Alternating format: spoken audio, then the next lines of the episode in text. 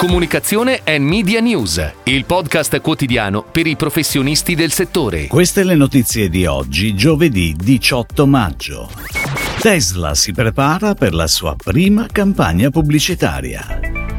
Netcom Forum 2023. Pfizer cambia la sua strategia marketing. Parma Food Valley sceglie Addi Store per valorizzare il brand. On Air la campagna integrata di Sigma Coatings.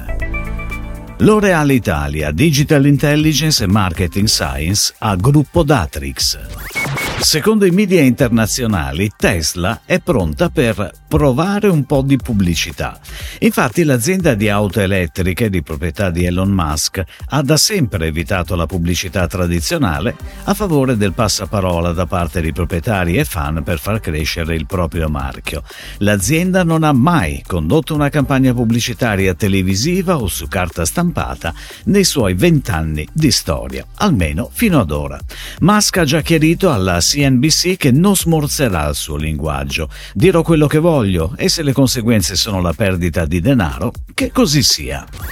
Ed ora le breaking news in arrivo dalle agenzie a cura della redazione di Touchpoint Today. Al Netcom Forum 2023 sono stati presentati ieri i numeri del mercato e-commerce in Italia, le abitudini di acquisto degli italiani e i nuovi territori in cui il settore retail si sta estendendo. L'e-commerce B2C in Italia raggiungerà i 54 miliardi di euro nel 2023, più 13%. Secondo l'ultima indagine dell'osservatorio e-commerce B2C Netcom School of Management del Politecnico di Milano, tra gli acquisti di prodotto, più 8% sul 2022, sono sono abbigliamento, beauty e informatica i settori più dinamici, più 10% circa.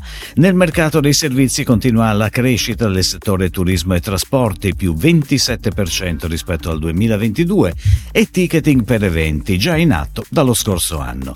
La penetrazione dell'online, prodotti e servizi sul totale acquisti retail nel 2023, resta stabile al 12%. Secondo la ricerca Netcom Net Retail, l'esperienza di acquisto è sempre più omnicanale. 4 consumatori italiani su 10 si informano online prima di acquistare in negozio.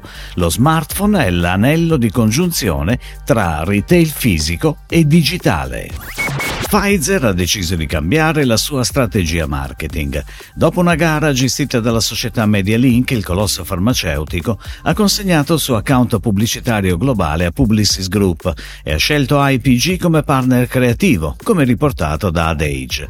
Publicis Group, che gestirà i dati e la tecnologia, i media e la produzione creativa di Pfizer, aiuterà il gruppo farmaceutico a plasmare la sua nuova strategia di marketing e a rendere più efficace il lancio di campagne di marketing integrato.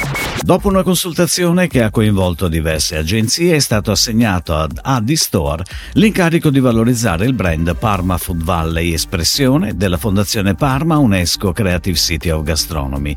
L'agenzia ha scelto di puntare su una strategia multicanale e sullo sviluppo di una content production originale in grado di intercettare audience eterogenee per consolidare l'awareness della Parma Food Valley come punto di riferimento dell'enogastronomia italiana. L'incarico L'incarico vede il team dell'agenzia impegnato nello sviluppo di un piano di comunicazione integrato, strategia creativa, PR and Media Relations, social e digital strategy. È on air la nuova campagna integrata di Sigma Coatings, la cui creatività è firmata da Dharma Comunicazione Integrata, mentre la pianificazione è a cura dell'agenzia media Mindshare.